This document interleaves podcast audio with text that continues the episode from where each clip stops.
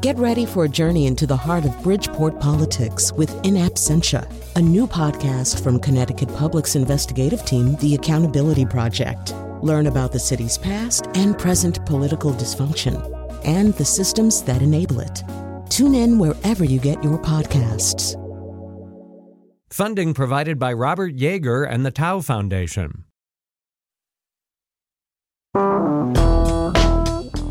So imagine for one terrifying second that you are Donald Trump. And so you were Donald Trump yesterday. So, you know, you're starting out the day with what you regard as one of the really great and perhaps defining moments of your presidency when you are announcing the successful use of deadly force against the leader of ISIS. And since you're Donald Trump, you do all the things that you're very familiar with doing. You use very visceral and kind of schoolyard language. You lay it on thick.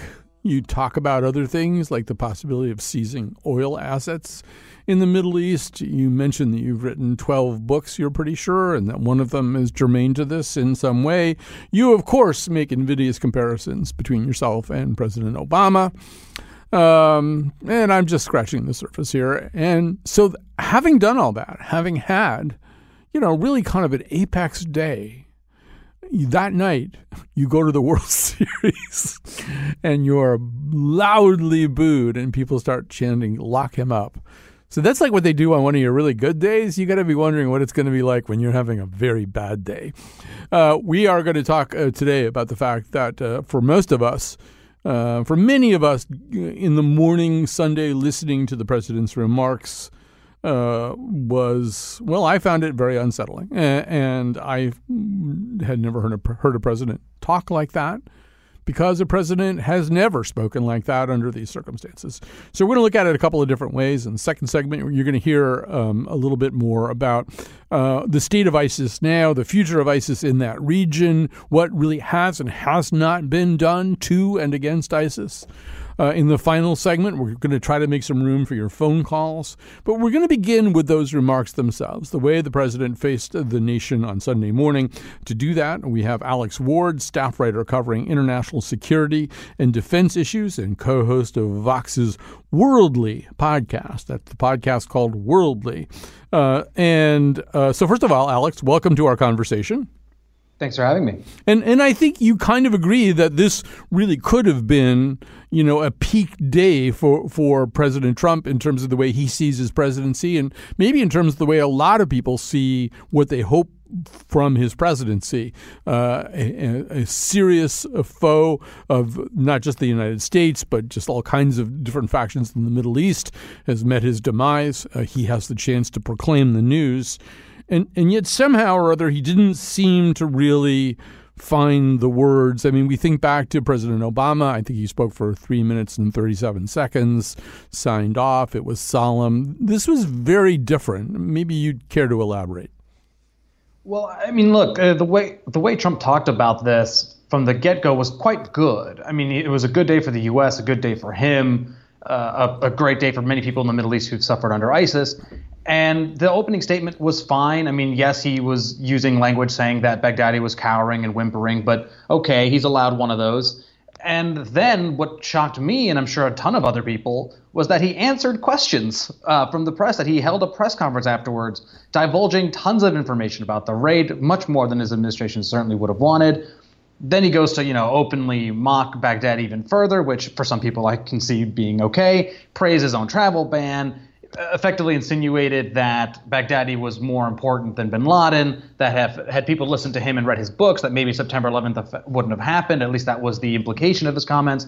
So it, it just was an odd way to go about, you know, holding that office at the moment. You know, it is the death of a, of a horrible human, and so you, it can be celebrated, but it is still supposed to be a somewhat dignified, high road, and solemn occasion, and Trump turned it into a, a victory lap of sorts. Right. So let's uh, talk about one of the first things you mentioned. So he, he did, as he started to take questions, well, we should back up and say that the U.S. military and the U.S. intelligence apparatus likes to pretty carefully pick and choose what gets said, what doesn't get said. Some of it might compromise intelligent intelligence assets, like how did we know this particular thing? Some of it maybe is sort of locker room material. You don't want them putting it up on their bulletin board saying, "Well, look what they just said that they did to us."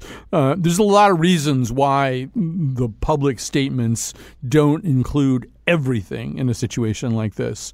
And so, what what did Trump say that struck you as at least something that probably should have been vetted a little bit more carefully beforehand? Well, I mean, just off the top of my head, he talked about how many aircraft there were. There were eight helicopters. Uh, surely there was more uh, out there, but we at least knew there were eight helicopters. You know, where the aircraft were flying from, the fact that he said that it was about an hour and 10 minute flight. So there's only a, a, few locations where that could be from, which is why one of the main uh, re- reporting right now is that it came out of Erbil, Iraq. That uh, how they breached the building, that they exploded. You know, the commandos there didn't go through the front door. They blew up uh, part of the wall in order to get in and avoid booby traps. That there was a robot that we could send in into the tunnel to go after Baghdadi, but we didn't use it because the dog worked uh, just fine and we were tracking him fairly well and that we actually knew about the tunnels underneath the compound and we sort of had a mapping about them. I mean, these are operational details that could give an adversary an advantage into how we do these things and gives just a lot of information about a very, very sensitive military operation. Right. I mean, this isn't the first time he's been reckless about this, uh, particularly in his uh, conversation with R- Russian leadership. It did appear that he compromised possibly an intelligence, uh, an Israeli intelligence a- asset. We don't know really. I mean, with he- here, you're just looking at a lot of this stuff, and it's really difficult to tell how much of it really could have should have been kept behind the curtains. But as you say, he's talking a lot, talking without a script. This is certainly not what generals and intelligence officers want him to do. Um, another thing that that came up was Russia was uh, aware uh, of this, was briefed uh, uh beforehand. Um, Congress was not, or at least Democrats in Congress, Democratic leadership in the House was not. Just uh, just hear a little bit from his remarks here. You notified the congressional leaders about this? Pelosi. Uh, we've notified some. Others are being notified now as I speak. Uh, we were going to notify him last night, but we decided not to do that because Washington leaks like I've never seen before. There's nothing, there's no country in the world that leaks like we do. And Washington is a leaking machine. And I told my people we will not notify them until uh, the our great people are out, not just in, but out. I don't want to have them greeted with uh, firepower like you wouldn't believe. I mean, Alex, that actually seems like a defensible statement, although not if you're going to tell Russia. Well, so I want to be very clear about this. I think the way that Nancy Pelosi, who put out the statement saying, well, the president told Russia before Congress, I, think it's a bit misleading. I mean, the, the, what the president noted, and others have as well, is that the U.S. military had to let Russia know that you know American helicopters were going to fly over its airspace in Syria uh, in, in order to make sure that there was no no issue. And so yes, the U.S. told Russia, but it's not like the president called up Putin or or someone else in the Kremlin and said, "Hey, here's what we're doing." This was an operational issue. That said, I've talked to tons of people uh, who were involved in the Bin Laden raid and who have done other similar operations like this and they unanimously say that you have to tell Congress, even people that you don't really, you know, know or don't have good relationships with. I mean, even President Obama went so far as to call George W. Bush to say, you know, we got bin Laden. And so the implication here is that Trump couldn't trust Pelosi, who used to serve on the Intelligence Committee, and other Democrats that somehow they were going to call up reporters and say, here's what's going to happen. Uh, that the ability, you know, the chance of that happening was zero. But this goes to show just the bad blood between Trump and a, bunch of Democrats. And and it does seem that in these situations, I mean, Reagan famously said politics stops at the water's edge. That seems to be an admonition that is not followed at all anymore under all kinds of different circumstances. But when you're going to use lethal force against, uh, you know, a prominent member uh, of a terrorist group that opposes you, it does seem like a not that one, even if your politics are pretty toxic, maybe it's a time when you park all that stuff and say we have a common enemy right here. Absolutely. And on top of that, I mean, the, the American military is doing this on behalf of the American people, right? And so the, the people's representatives in Congress have a right to know and to be able to get out ahead and, and just be aware of what's going on. Again, Trump's statement is somewhat defensible in the sense that you do not want information about this operation to leak because that could, of course, compromise the entire mission. But again, the implication is that Democrats cannot be trusted with such sensitive information that they would somehow try to blow up such a such an important mission. And so uh, there's clearly a disconnect here, and it just goes against the way the U.S. usually does this kind of thing. You know, Alex, um, one thing that I had noticed is not it's sort of the dog that didn't bark in, in his remarks. Um, he talks about ISIS being essentially dead and gone. Uh, we're going to explore in the second segment of the show today uh, how true that is or isn't. But you know, and he thanks a number of countries but to whatever extent ISIS is cle- completely or nearly completely degraded and robbed of its territorial advantages in that region, it's really due to tremendous human sacrifice on the part of the Kurds, 11,000 uh, dead uh, from, from among their numbers in that fight. Um, you know, and he kind of talked about the Kurds a couple of times during the Q&A, almost as if they were sort of a nuisance. He, at one point he said, well, they were a lot easier to deal with after three days of fighting with Erdogan. I thought, well, how nice for you. But I mean, really, they kind of had laid it all on the line for quite a while. And, and if ISIS is really in such bad shape, uh, they deserve the lion's share of the credit. I, I thought he was oddly dismissive of them. That is possible. I mean, I think Trump was wanted to, you know, give thanks to those that really didn't shoot down American helicopters running by, right? Russia, Turkey, uh, not that Turkey would, but you know, Syria. I mean, we were we were flying over their airspace, and so it was odd for him to highlight them first. I don't think it was necessarily any disrespect towards the Kurds. I mean, he. Uh, we know already that the, the Kurds were instrumental in helping identify Baghdadi's location, and, and there's also other ISIS leader that we uh, took out, I believe, this morning. And so, it again, it was odd, and, and for Trump not to mention them first or to maybe give them a bit more credit. But that's kind of the way Trump talks. It's, I think it's one of those things where it gets lost in his own translation. All right. So when he's taking questions from the press, um, one of the places he veers off into, not for the first time by any means, uh, are the oil fields in that area. Let's hear a little bit of that. We don't want to keep soldiers between Syria and Turkey for the next 200 years. They've been fighting for hundreds of years. We're out. But we are leaving soldiers to secure the oil. Now, we may have to fight for the oil. That's okay. Maybe somebody else wants the oil, in which case they have a hell of a fight. But there's massive amounts of oil, and we're securing it for a couple of reasons. Number one, it stops ISIS because ISIS got tremendous wealth from that oil. We have taken it, it's secured. Number two, and again, somebody else may claim it, but either we'll negotiate a deal with whoever's claiming it if we think it's fair, or we will militarily stop them very quickly. We have tremendous power in that part of the world. Alex, is that oil our oil in some sense? It's not. This is perhaps one of the more problematic parts of Trump's comments is that, I mean, look, one of the, the main narratives against the U.S., the main conspiracy theories, is that our entire foreign policy towards the Middle East is about oil. And here's Trump talking about, yes, we have troops that will only defend oil, everyone else doesn't matter. And on top of that, we will fight to protect it, and maybe we'll sell it. If not, we'll kind of keep it. And as far as I know, and I've talked to U.S. officials about this, this is not oil meant for the United States. This is meant solely to keep it out of the hands of ISIS, and maybe we'll sell it to another country, and who knows. So for Trump to effectively imply that this will end up in American hands, that we have changed our entire mission from fighting ISIS to w- extracting oil from Syria, is n- only going to fuel the conspiracy theories and maybe help recruiting efforts in some way. Right. It just it seems like this would, you know, if he were to carry those words to some kind of actionable conclusion, there'd be a, like a UN Security Council resolution against us, or you can't just announce that you just because you're in the vicinity of oil that it's your oil. I don't think it's well anyway. So, and the other thing that you wrote about and that was really kind of fascinating uh, was the degree to which, although it's never a surprise if he veers into invidious comparisons between himself and his predecessor, that's a big thing.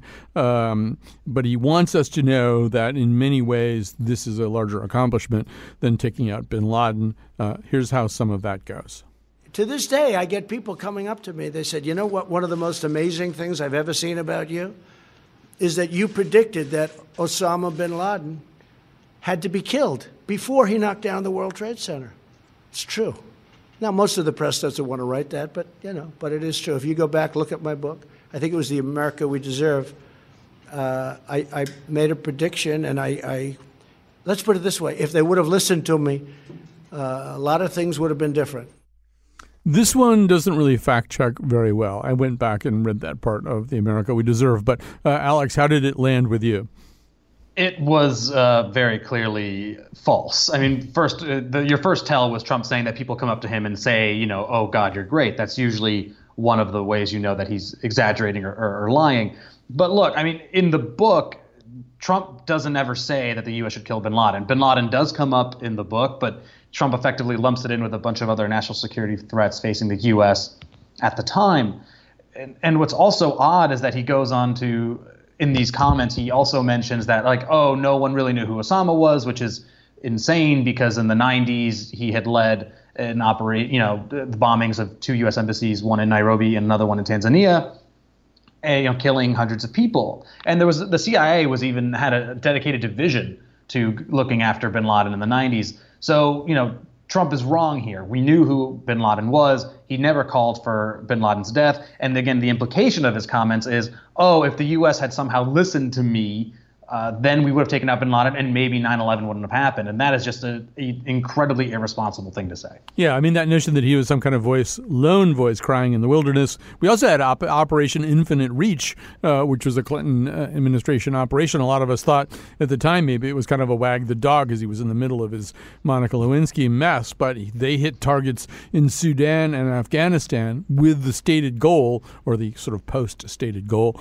uh, of taking out some guy named Osama bin Laden, who you know wasn't a household name the way he became, but um, you know, uh, as you say, enough of a threat already to warrant some pretty significant uh, counterintelligence and, and and even military strikes.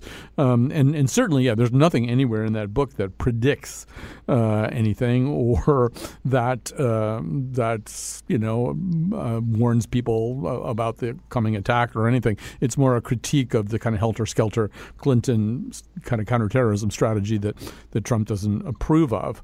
So you know, uh, you said at the beginning that in terms of the talk about the whimpering and crying and cowering and dying like a dog and being frightened of puppies and all this kind of stuff that he's entitled to a little bit of rhetoric of this kind on an occasion like this.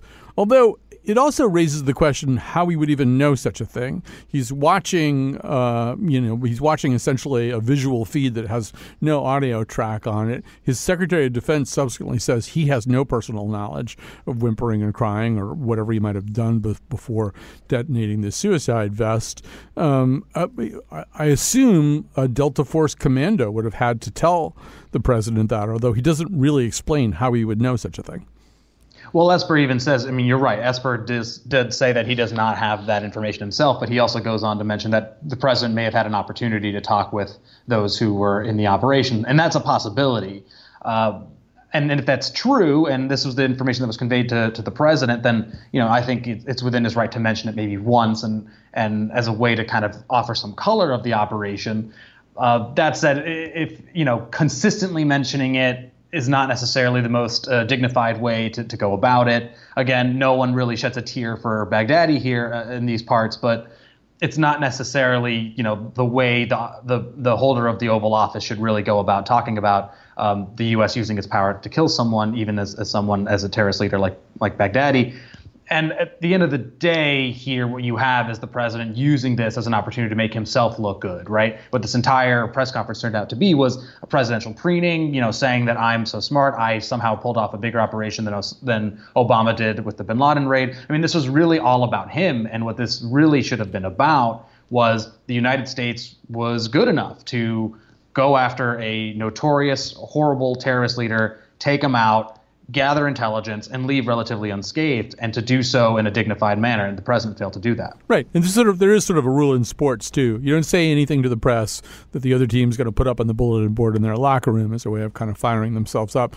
This kind of language, as opposed to the fairly somber language that Obama used at the end of the uh, raid on Bin Laden. You know, I mean, it really does seem like, particularly because ISIS, having lost all of its safe havens, as we're going to talk about in the next segment, having lost the operational centers from which it could, uh, could, could do its stuff is going to be decentralized. Is going to be probably doing a lot of propagandizing online, which it already does. So I don't know. You wind up creating some video clips that that they can use for their purposes. Right. I mean, there are. I mean, the biggest issue what Trump did was give up so many operational details that like other future you know targets might uh, learn from and then possibly defend against. But there are, will now be this notion of like, oh, you know, Trump insulted our leader and could potentially fire some people up to to fight. That said, I have talked to some counterterrorism officials who are not so concerned about you know retaliatory attacks at the moment. I mean, is the risk higher? Yes, but it's not as high. They would they tell me uh, as it was during the after the Bin Laden raid because Al Qaeda was more operational. They had a, a stronger core. They probably had more international big attacks on, off the shelf. ISIS is a lot more decentralized. They're mostly franchises at this point, and so it's probably hard for them to, to come up with a really big plan but that said, again, like this was kind of an own goal. You, the president just didn't need to continually go after Baghdadi and insult him and continually uh, sort of, you know, give off so much. It was just he would have been 100% fine doing exactly what he did before he asked any questions. Right. So, uh, thanks very much to Alex Ward, staff writer covering international security and defense issues and host co-host of Vox's Worldly podcast. Thanks for being with us today. Happy to be here. All right, we're going to take a little break. We'll come back. We're going to focus a little bit on ISIS's uh, present and immediate future, uh, what has changed and what hasn't changed. Uh, and then uh, for the final segment, third and final segment, we will take your calls. I'll give the number now, but don't call now because we got a whole other segment coming. But it's 888 720 WNPR. Just jot that down and we'll get to your calls uh, towards the end of the show today.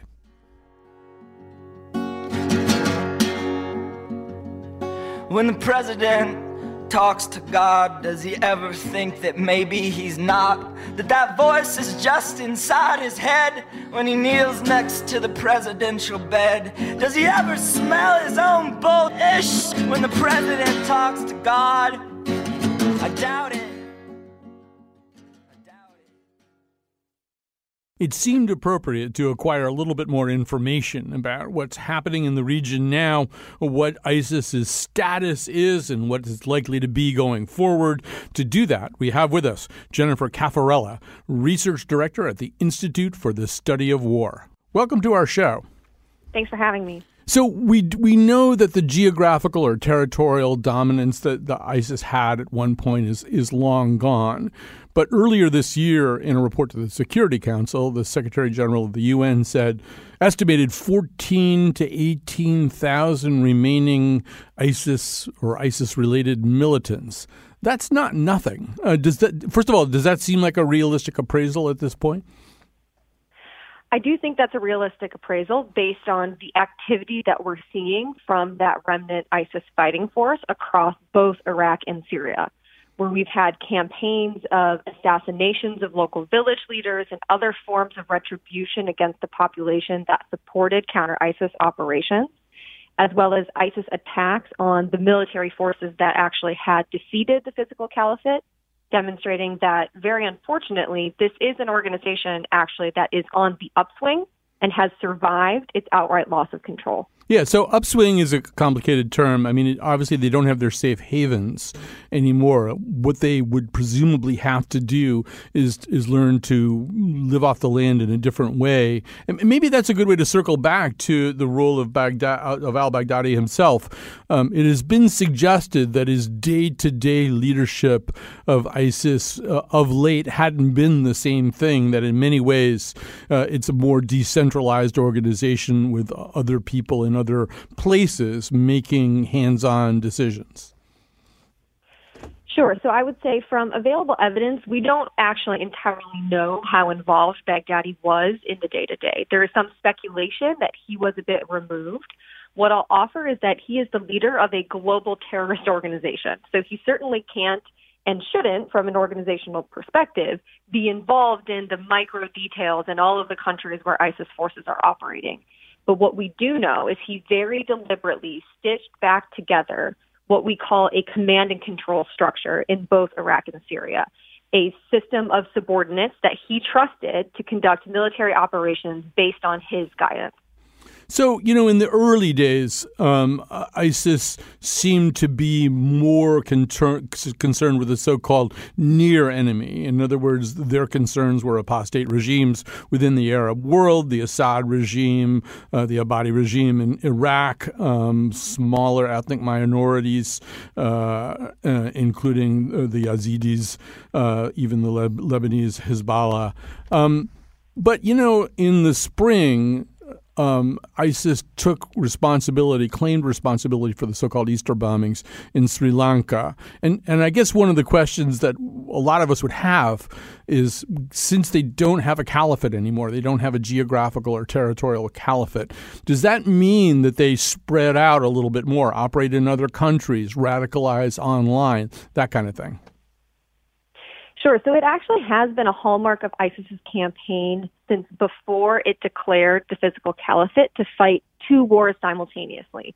The local war against the apostate regimes, as you excellently uh, described, but then a simultaneous global war against the wider enemies of the ISIS ideology in terms of ISIS's perspective. And so even before al Baghdadi declared the caliphate in Mosul, Iraq, he had already dispatched cells of foreign fighters into Europe to conduct attacks.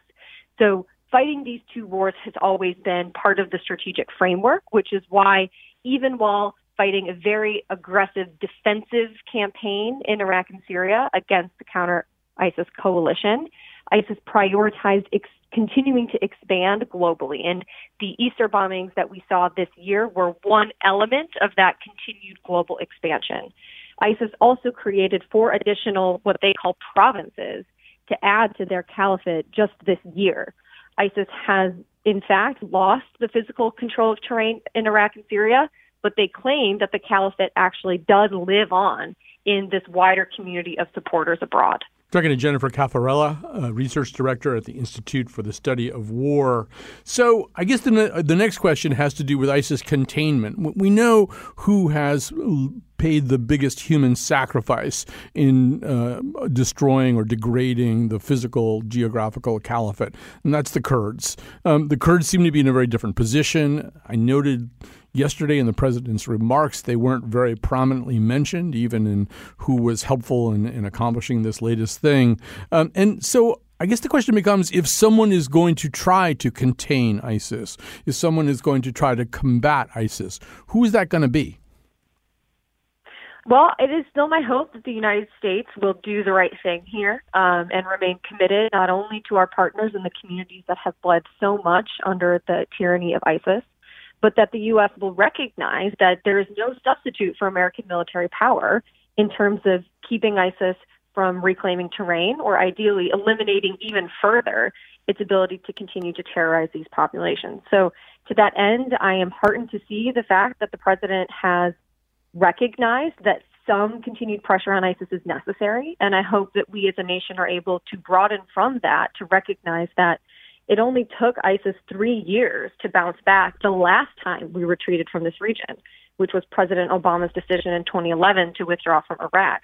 It will take ISIS far less time this time around if we take our eye off this ball. And I don't think that we can afford to do that. It, it seems in some ways that the area it would probably be wrong to say that they're back to square one, back to the conditions that you described when, when President Obama decided to withdraw. But you even look at some of these places where uh, where the Kurds, and assisted by the U.S., have worked to extirpate uh, ISA, ISIS. My understanding is that Raqqa is you know a shell uh, of its former self. These are in many cases cities which have paid a tremendous price for being safe havens uh, for ISIS. You feel like the region is not in good shape right now. And if that's what it takes to sow the seeds for that kind of insurgency, I mean, in a way, we've kind of gone back maybe to, to those kinds of conditions?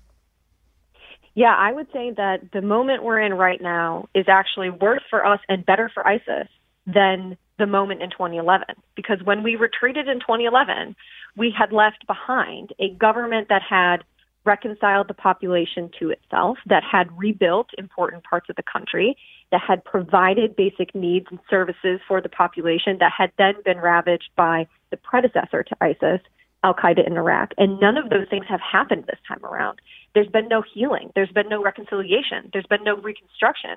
Many of these families can't even return to their homes because they're still booby trapped, booby trapped by explosive devices that ISIS left behind precisely to prevent these populations from recovering. And so when we talk about the dangers of an ISIS resurgence, it's really important to recognize that an insurgency that fights within a population benefits immensely from the conditions of vulnerability that the populations in both Iraq and Syria are currently experiencing, with frankly no end in sight.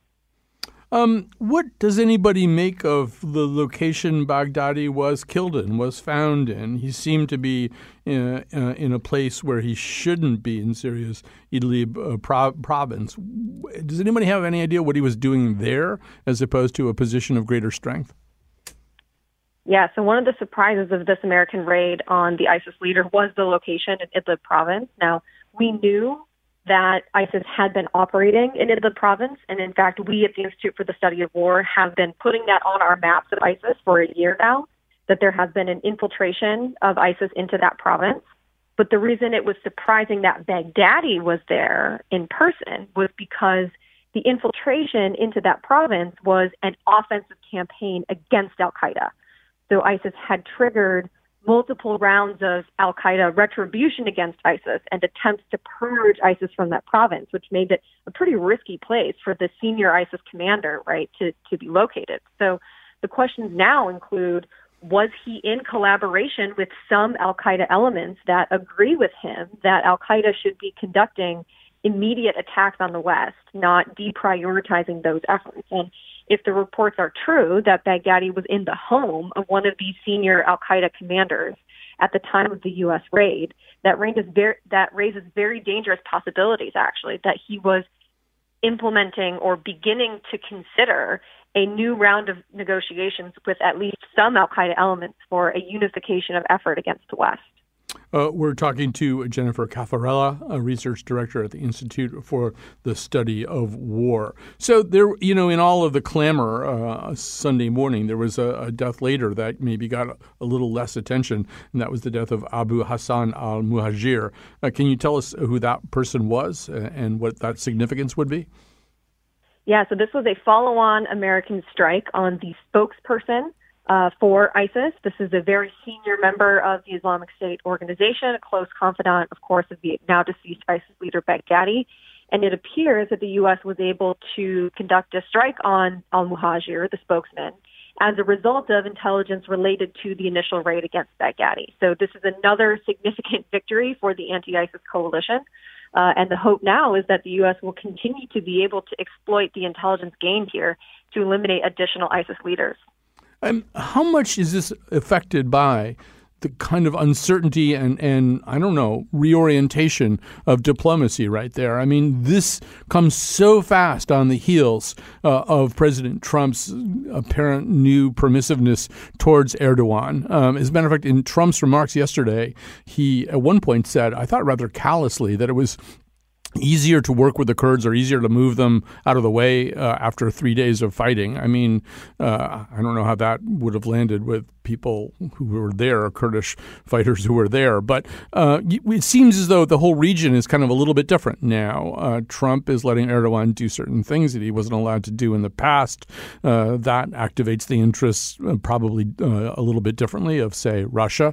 Um, Uh, what do we know or what can we speculate about the future fight against ISIS? You know, I was asking you before, who's going to do it? You said ideally the United States still stays involved, but the United States seems to have picked slightly different sides than they had in the past.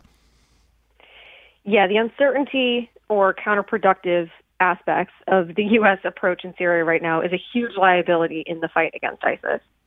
In the immediate term, I think it's important to recognize that the U.S. had to intervene against ISIS in 2014 because none of the regional actors were either able or able or willing to take down this organization, and that includes Turkey. So Turkey is not suddenly in 2019 now going to become the counter ISIS partner that we needed in 2014, and even ceding to Erdogan, the Turkish president, Kurdish Syria would not suddenly make him a viable counter ISIS partner. It's simply not an option. So I understand the desire to disengage from this region. I understand the desire not to become involved in the wider complexities of the Syrian civil war and wider regional issues to include the Iranians and the Israelis. But the unfortunate reality is we have to choose. Are we willing to live with a return of this barbaric organization and its genocidal behavior in the Middle East and the attacks abroad? If we're not willing to live with that, then we have to stay engaged in Syria because a U.S. withdrawal makes it a guarantee that ISIS will bounce back. Our withdrawal will cede eastern Syria to a new round of warfare that creates the ideal conditions for ISIS to resurge. All right, that's uh, an ominous but perhaps appropriate note to end on. Jennifer Cafarella, Research Director at the Institute for the Study of War. Thank you so much for being with us today. Thank you. Okay, you're all set. Thanks very much for doing this. Yeah, my pleasure. You were great. great. Okay, thank you. Okay, okay bye bye now. Bye. We're going to take a break right now. I'm not 100% sure what's going to happen, but I think what we're going to do is uh, open the phones to you folks. Uh, obviously, this was a turbulent weekend. You have a lot of impressions of your own that you may want to share. So our number is 888 720 WNPR. That's 888 720 9677. I'll say it one more time uh, alpha instead of numerically 888 720 WNPR. Use the break to get on the line. I can take you first uh, when we come back. Uh, we'll take this break and we shall return.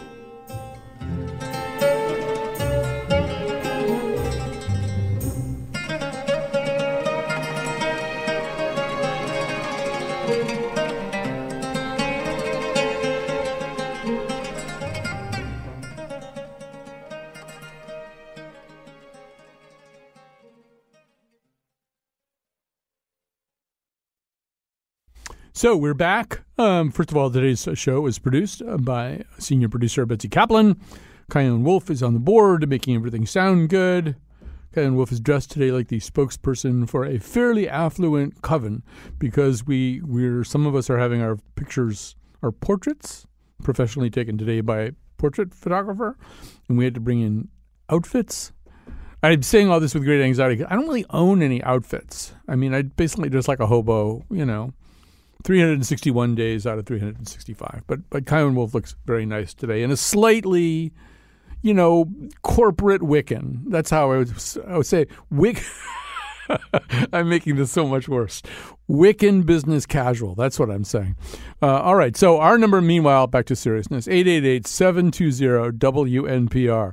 888 720 9677. Uh, we will start, because I think she called first, uh, with Mary from Northford. Uh, hi, Mary. You're on the air.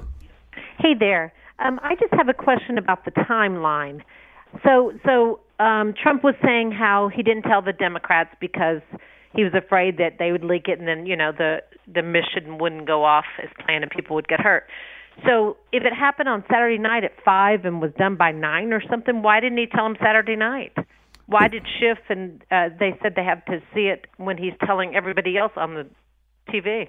Well, that's that's a fair question, and, and sort of to go back to the first uh, interview we did of the day with Alex Ward. I mean, he, his he's familiar with these things. He said ordinarily you just do brief them anyway. You don't uh, treat Nancy Pelosi, who's got a pretty strong background on the uh, on the Intelligence Committee, as somebody who's going to leak it to you know God knows who. But anyway, um, yeah, it, you, you raise a good point though. It was all over by nine o'clock, so in time for the tweet that said something big has just happened.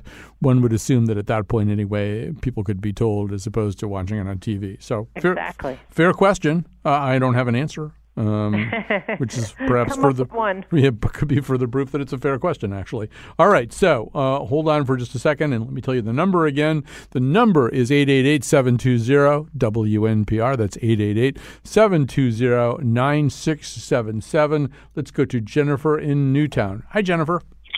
Hi. How are you? Just fine. Thank you for taking for my call. Sure. I just have a question. Do you think that ultimately this whole situation with Syria and our lack of support now for the Kurds has been a divisive plan by Trump and Putin just to make Russia more powerful? Because it it just seems kind of asinine to me, the whole thing.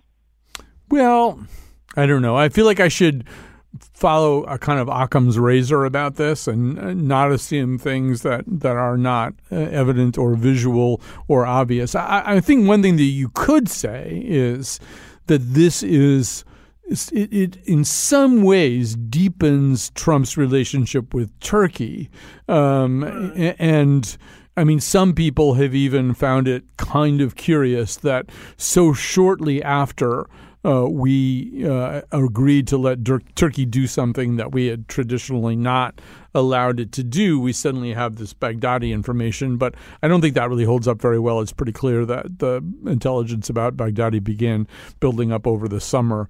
Uh, but it, it's I, I, the one way that I would say that if you want to look down the line about what would make Vladimir Putin happy one thing that clearly does make him happy, and I'm not suggesting that this is a reason for doing anything. I'm not suggesting this is a reason that we did this thing uh, or the reason it was handled in any particular way. But Vladimir Putin is happy when NATO functions more erratically and less successfully. So, to whatever degree, I mean, the second biggest military power in NATO is Turkey. Um, Turkey is a very, very large military. Uh, so, to whatever degree NATO is at odds right now uh, with Turkey, the, to whatever degree there's a disjuncture between Turkey and the other major NATO countries, except for us. Uh, that would make Putin happy. And, you know, to whatever degree he makes common cause with Erdogan, obviously. I, I don't know. I don't think actually that Donald Trump is capable of plotting in a very strategic way with Russia. But there's certainly things that happen, a surprising number of things that happen that would make Putin happy. So I don't know. Do with that whatever you want to do, I guess. No, I appreciate it. Thank you so much for Okay. taking my call. Okay, thanks for your call, too. Uh, all right, so we've got other calls here, and the number is 888 720 WNPR. 888 720 WNPR. That's 888 720 9677. Yeah, we're just ha- having you react a little bit to uh, what happened all day long yesterday, uh, starting in the morning, uh, with uh, the news about Baghdadi and the way that it was framed, the way that it was described, what's going to happen now. Um, there's also like a whole separate debate about whether it was wrong and un-American to boo the president uh, at the baseball game and to chant "lock him up." Uh, was suggested on Morning Joe, which is not something that I have identified as a source of great sagacity. Uh, that that should not have happened. Anyway, here we go. Here's John from Shelton. Hi, John. You're on the air. Uh, good afternoon. Uh, just following up on the previous caller and, and your comments in response to her, why would you not think that Trump uh, kowtows to Putin in all these events? I mean, isn't there enough evidence of, of the last three years?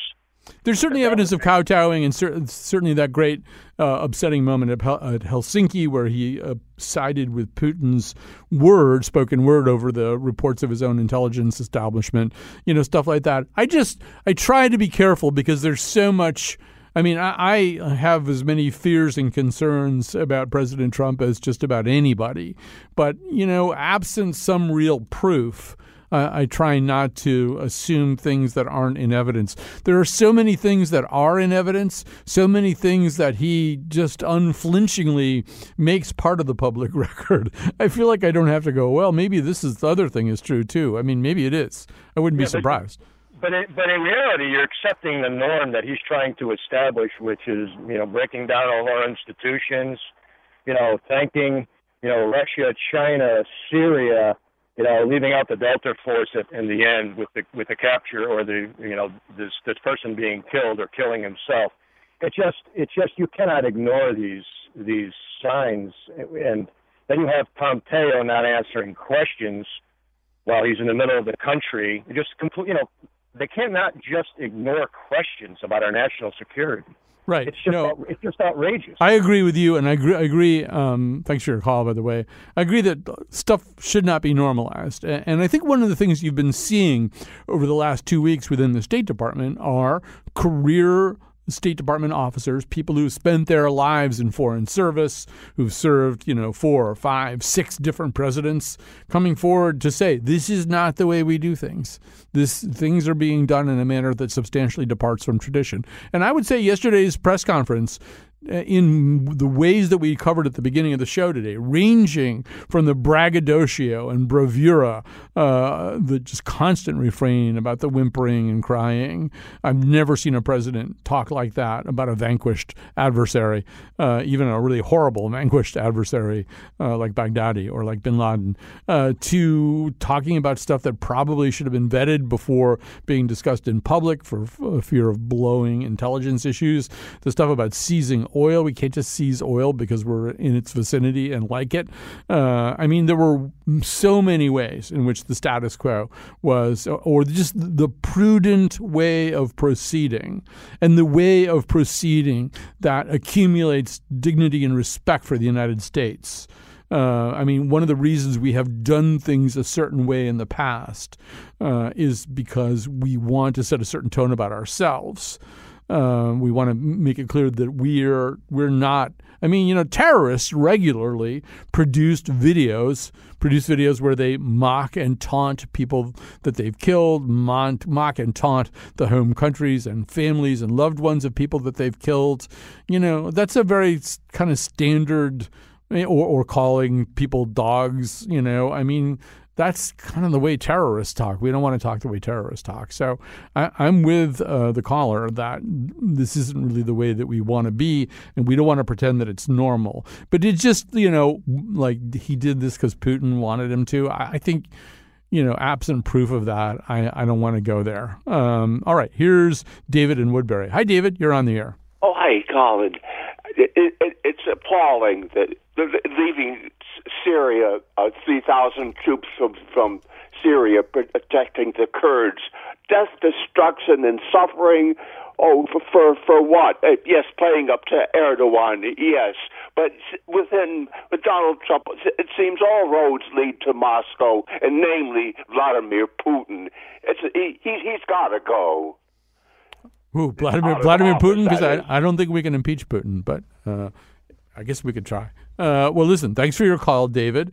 We have, we actually have time to squeeze in one more call here. It's 888-720-WNPR. That's 888-720-WNPR.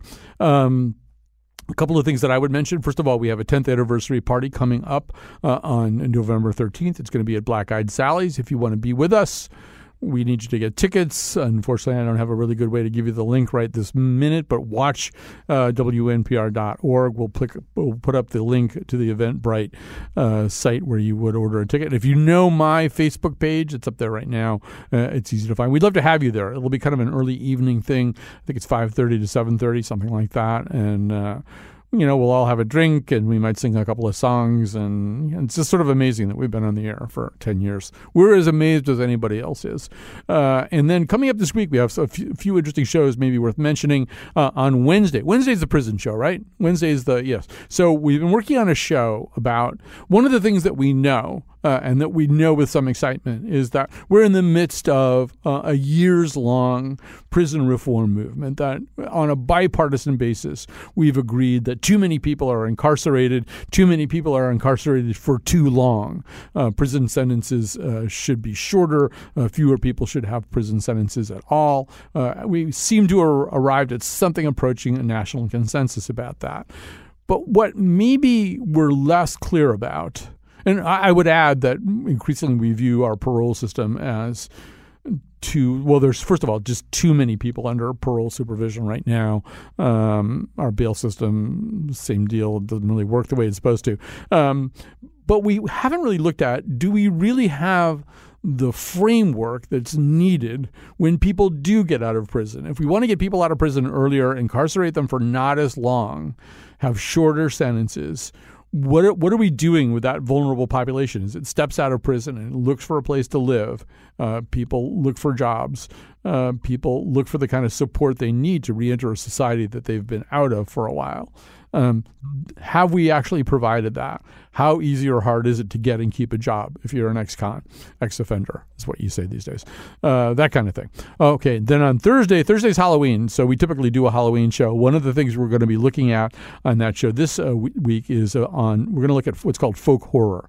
Folk horror is um, stuff ranging from Shirley Jackson's The Lottery to The Wicker Man in the 1970s to this year, Midsommar. uh, the Swedish film. It's about what happens when you run into, in rural situations, pagan groups that have followed pre Christian Druidic religions, but also are into human sacrifice. I mean, it's like maybe not the plot of every one of these things, but kind of like that. And on Friday, we're going to have the nose with special nose panelist John Dankosky. So you're not going to want to miss that show, right? Okay, don't miss any shows, actually. And thanks for listening to this one.